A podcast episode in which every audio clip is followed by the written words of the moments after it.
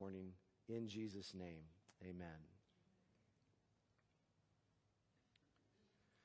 This may be a strange way to start our study in God's Word this morning, but here goes. Knock, knock. Jesus. Exactly. Jesus who? Jesus who? Turn, if you would, to Revelation 3, verse 20. We discover there in Revelation 3, verse 20, many of you are already there, but we discover there a very well known verse to many of you. I'm sure you've heard it many times in the past. Maybe you've even shared this verse with others. It's a wonderful verse. It really is. And we're going to see why that is this morning. But it's also a verse, one of the, probably the top 10 that are routinely removed from their original context.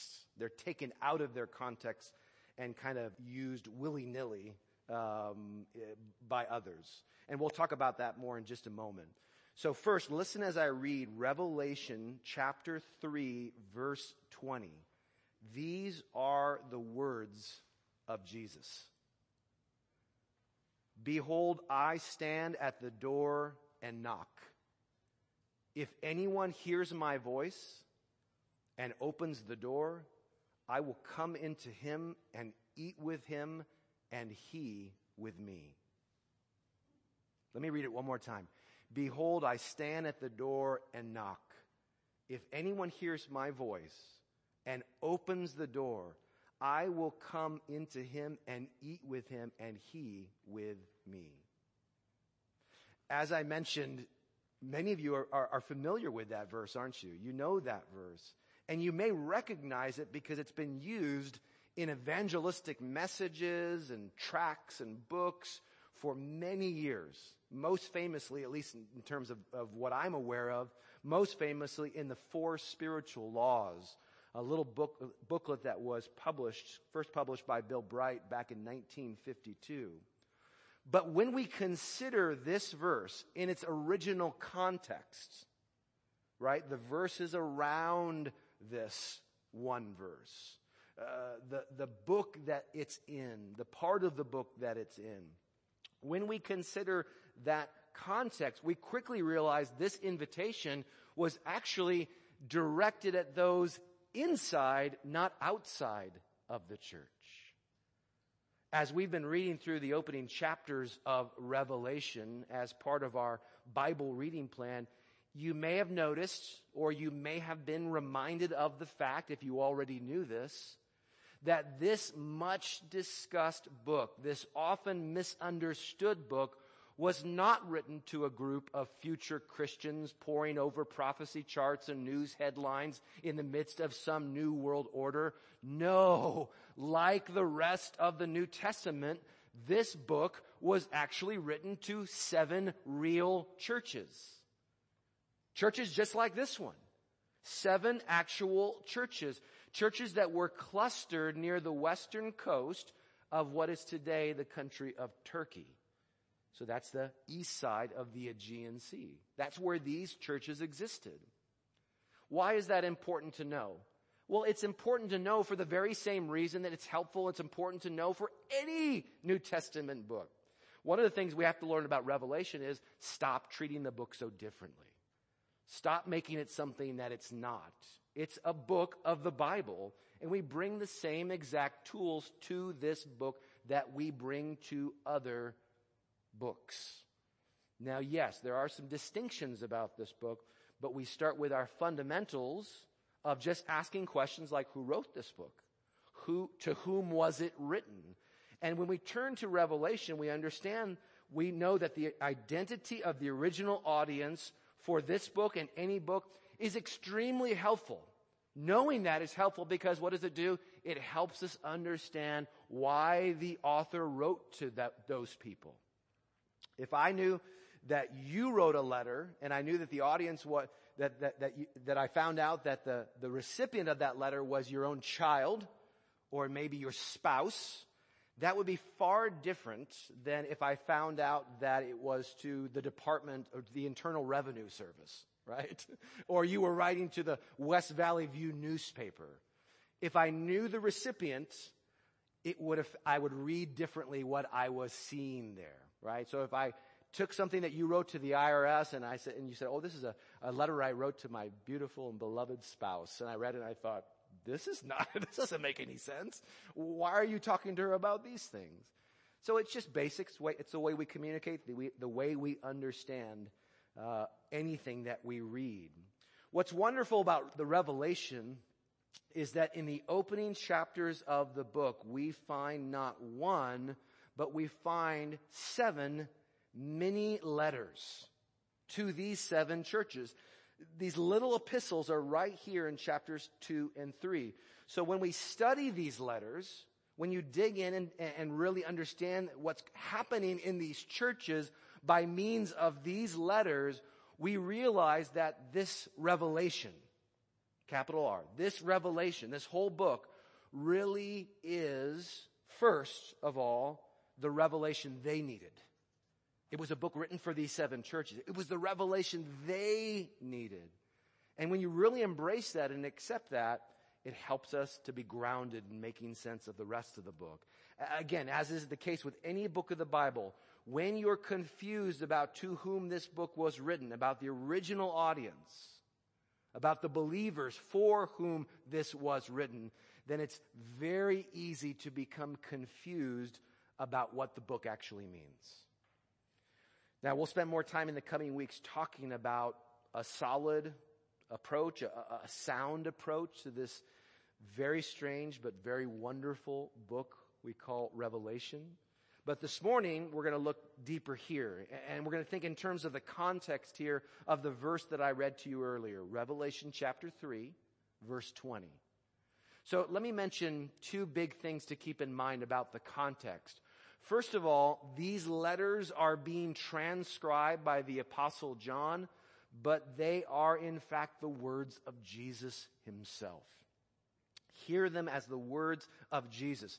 There are very few places outside of the Gospels, Matthew, Mark, Luke, and John, those four books that are chronicles of Jesus' life, earthly ministry. There are very few places outside of those books that we find the actual words of Jesus.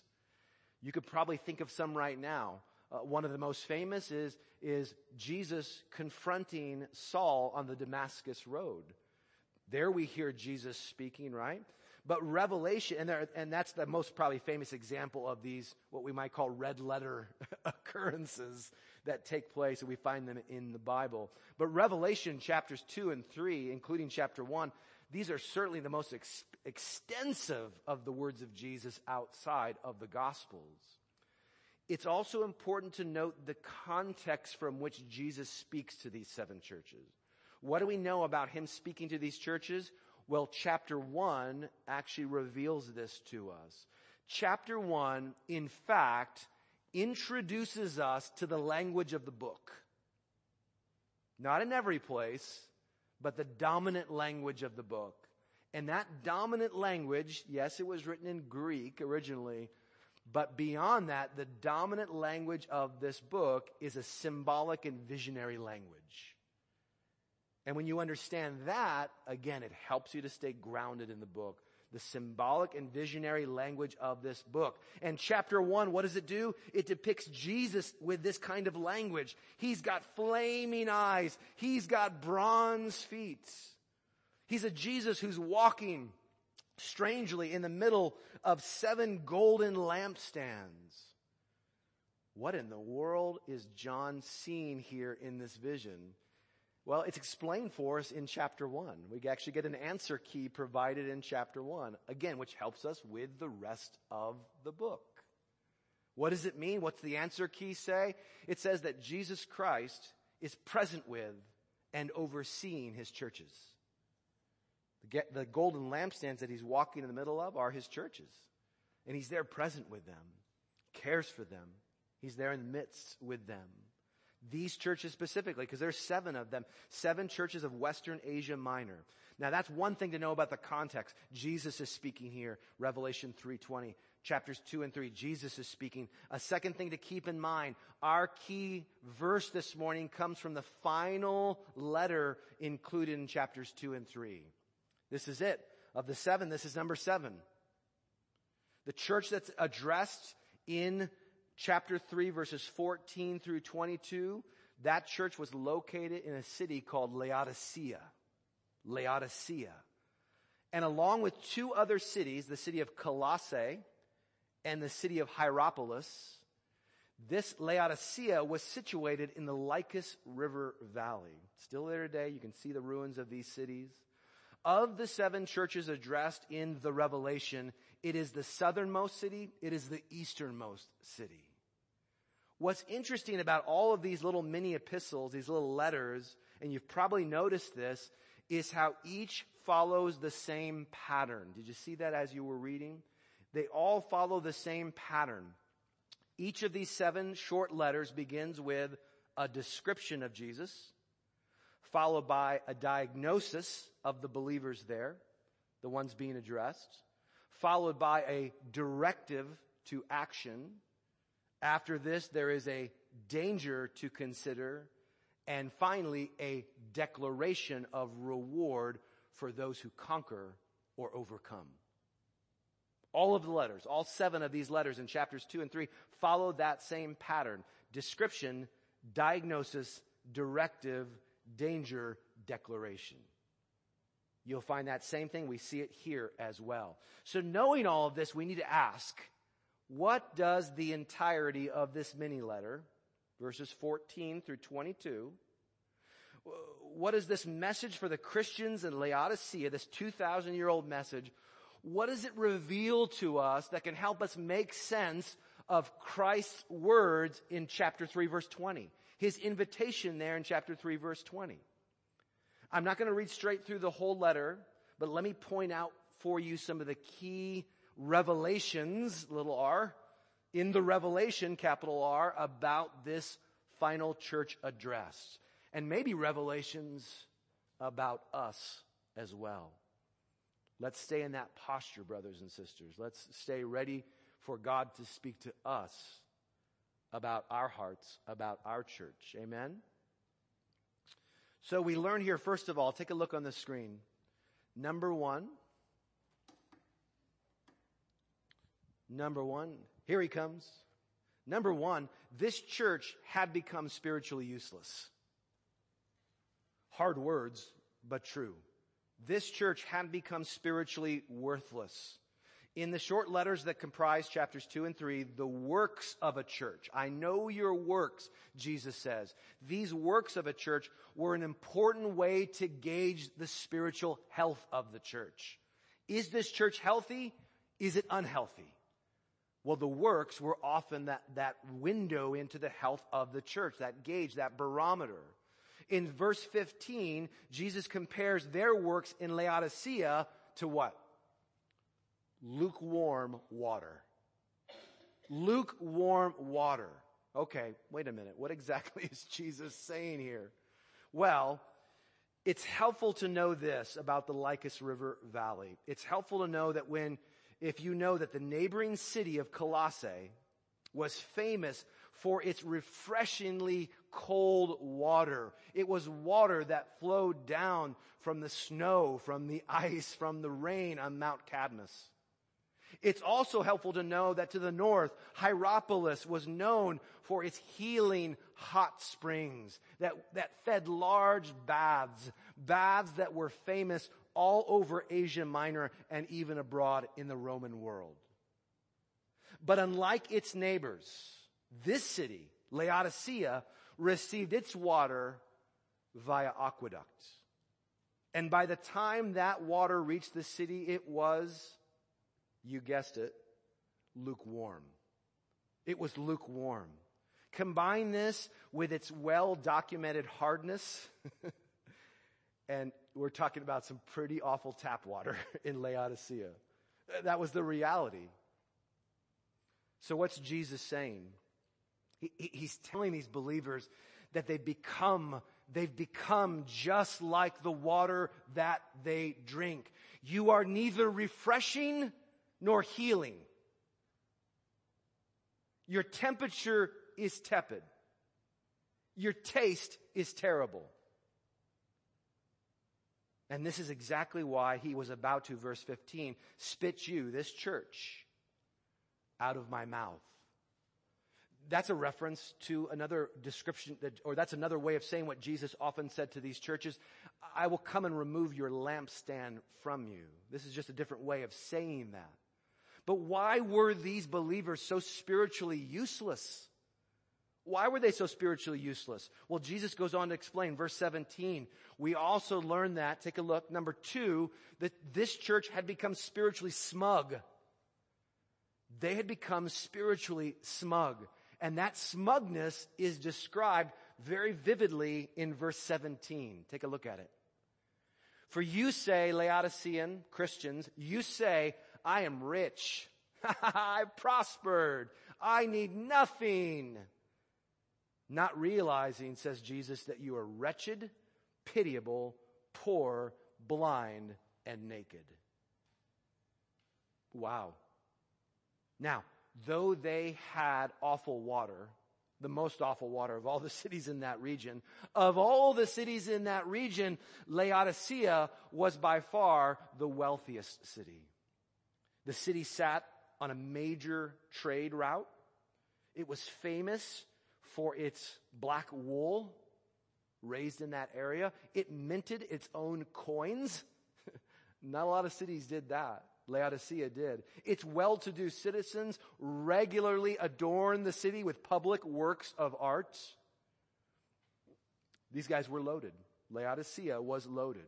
In light of Jesus' words here, we realize this. It seems as if their economic standing and their social standing was deceiving them about their spiritual standing, about their spiritual condition.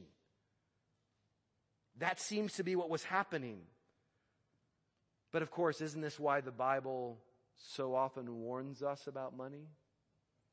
Isn't it that fact that faith in money, trust in money, or as 1 Timothy 6 and Hebrews 13 say, the love of money, this distorted perspective on money, doesn't it deceive us? Doesn't it lie to us? What does it promise us? What does money promise us? It promises us power. A certain kind of power, doesn't it? It promises us power to be satisfied. If I have money, I can be satisfied. It promises us a power to be secure. I won't have to be scared. I won't have to be worried. I won't have to do this or that. I'll be secure if I have money. It promises us self-sufficiency.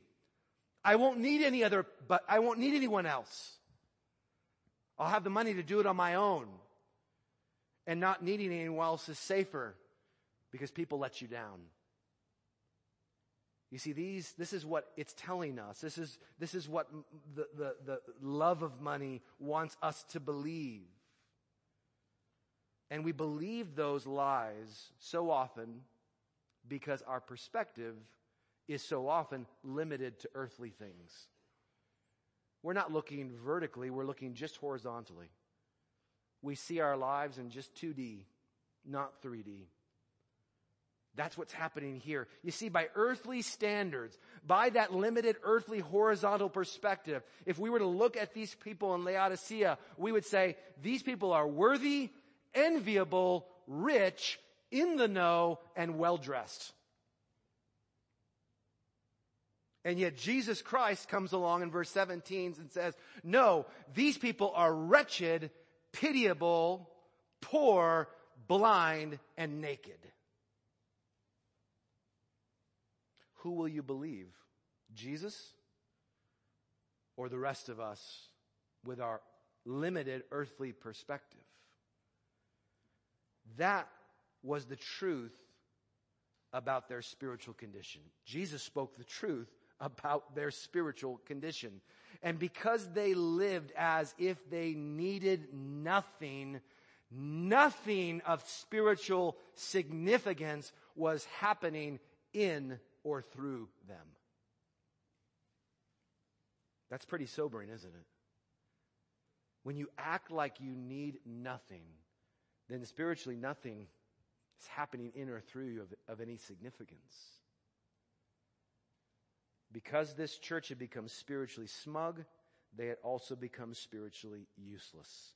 But there's one more thing that we need to see here. Remember what we're doing. We're just asking, how does the rest of the letter, this letter in verses 14 through 22, how does it help us understand verse 20?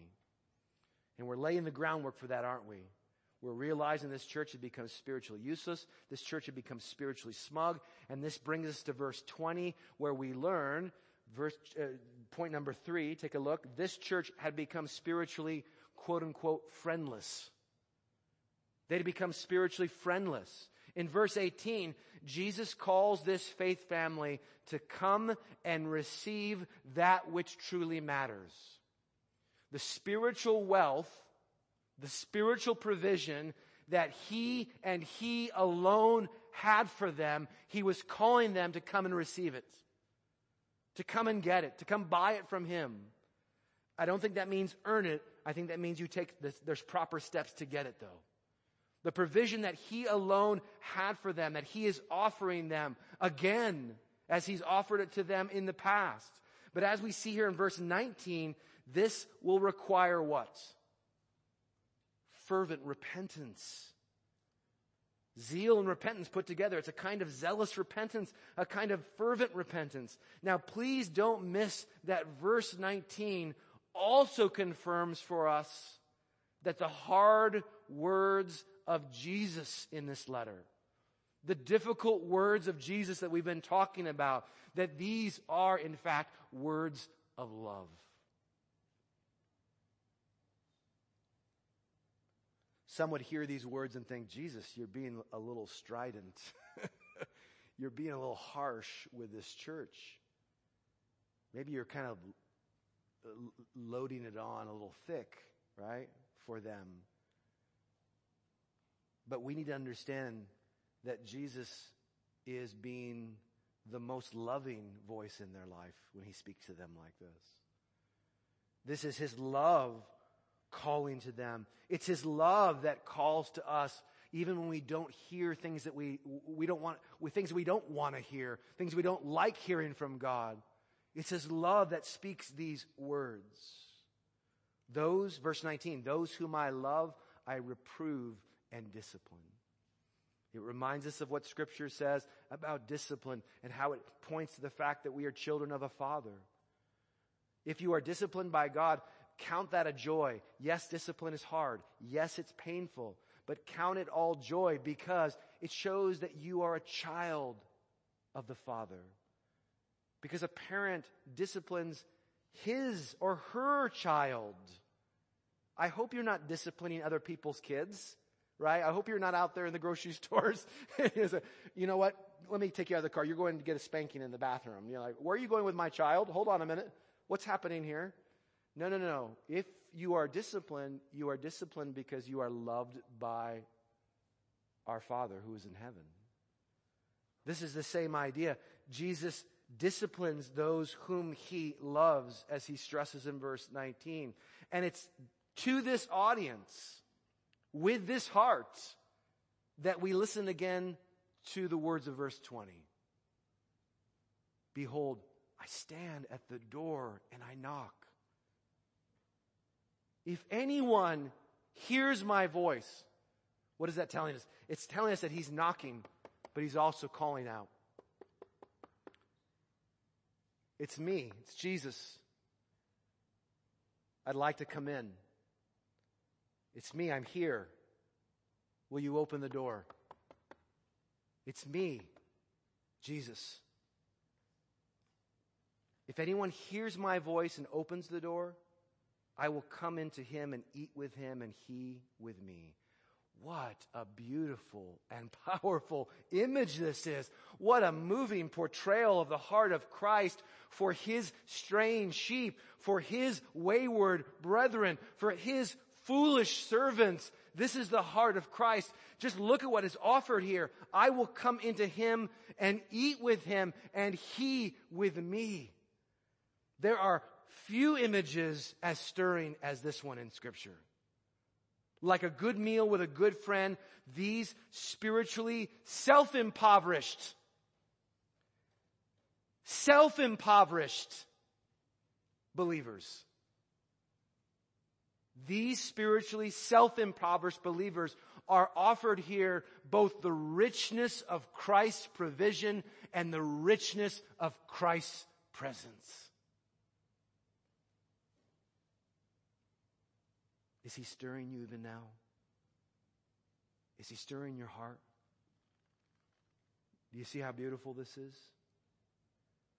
But even before the soul-stirring invitation of Revelation 3:20, there is what should have been a soul-disturbing depiction for the Laodicean church, for those who were called by his name. Jesus Christ was on the outside. Knocking to be let in. Christ was on the outside. Doesn't that disturb you? Doesn't that bother you?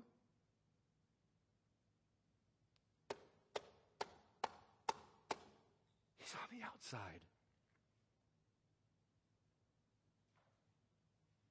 That was the sad and sobering reality of their true spiritual condition if they would have the ears to hear it. Notice the word anyone in verse 20. Anyone. Notice the words him and he in verse 20. The picture is not of a crowded church meal happening inside while Jesus is on the outside. What's pictured here is each believer choosing to be spiritually alone with their truest spiritual friend on the outside, knocking in love, waiting for repentance, which is described here or pictured here as the opening of a door. Opening the door once again to Jesus Christ. Knock, knock. Who's there? Jesus. Jesus who? Exactly. Jesus who? Brothers and sisters, these were believers. These were believers. Undoubtedly, as in almost every church community, there were some in Laodicea who professed Jesus but did not really belong to Jesus. We know that's quite common then and now. But overall, these were, verse 19, those whom I love. But this was a church that had become useless and it was a church that was now living as if spiritually friendless, sitting alone inside. Why? Why? Because it was a church that had become smug. It was a group of believers where too many said, verse 17, I need nothing. I need nothing. But that's the exact opposite of saving faith, isn't it? When you say, I need nothing, it's the exact opposite of saving faith. If most of the individuals addressed here truly were Christians, then that was only possible because at some point they had embraced rather than rejected their neediness. Their desperate need for Christ, their desperate need for forgiveness, their desperate need to be reconciled and made right with God, to have peace with God, their desperate need for eternal life. You have to acknowledge that to even become a Christian. You have to acknowledge your neediness. It doesn't work any other way. In the same way, if most of the individuals that I'm addressing this morning truly are Christians, then that's only possible because you have embraced rather than rejected your neediness. But one truth clearly confirmed by our passage this morning is this that can all change. That can all change. Believer, you need to understand that. that can all change. Those who once came as spiritual beggars, those who once came as those who were spiritually thirsty, as lost sheep in need of rescue, as spiritually sick and dying in need of healing, they can become smug. Smug. They can become satisfied and secure and sufficient in something other than the person and finished work of Jesus Christ. I'm not telling you something you don't know. I'm just trying to put it in spiritually serious terms so that you grapple with it, that you really see it for what it is in all of its ugliness. Spiritual smugness.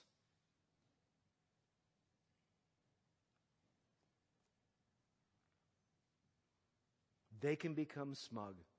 We can become smug. With all the courage and honesty, honesty you can muster,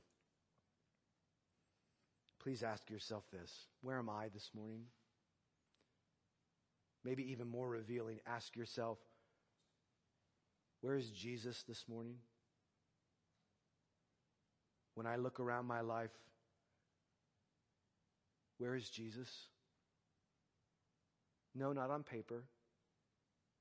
I don't want to hear about on paper. In practice. In your priorities. In your pursuits. Where is Jesus?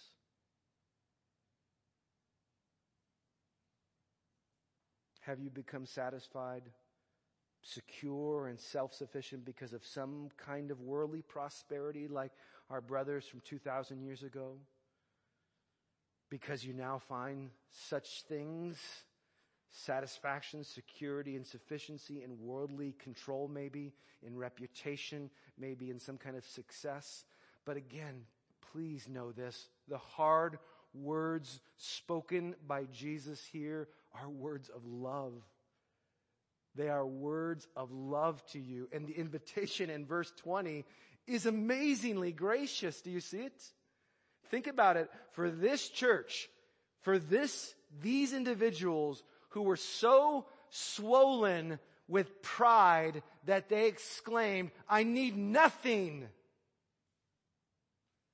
For Jesus to graciously offer them everything by offering them once again Himself, His presence, His provision. And He's offering you those same things this morning because He loves you. He's offering you those same things this morning.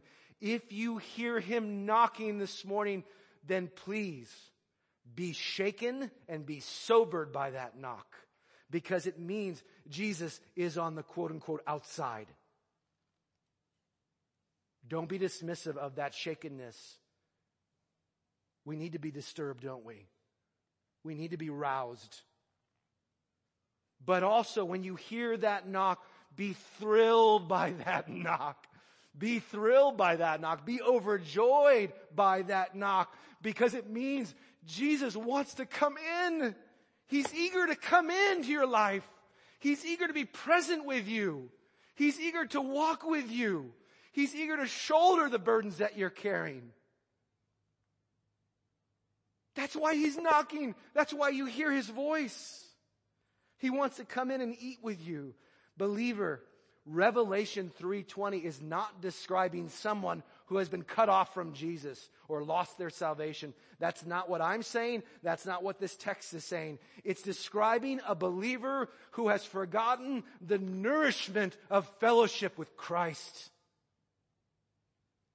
That's what we see here. It's describing someone who is sadly and foolishly looking for satisfaction or security somewhere else.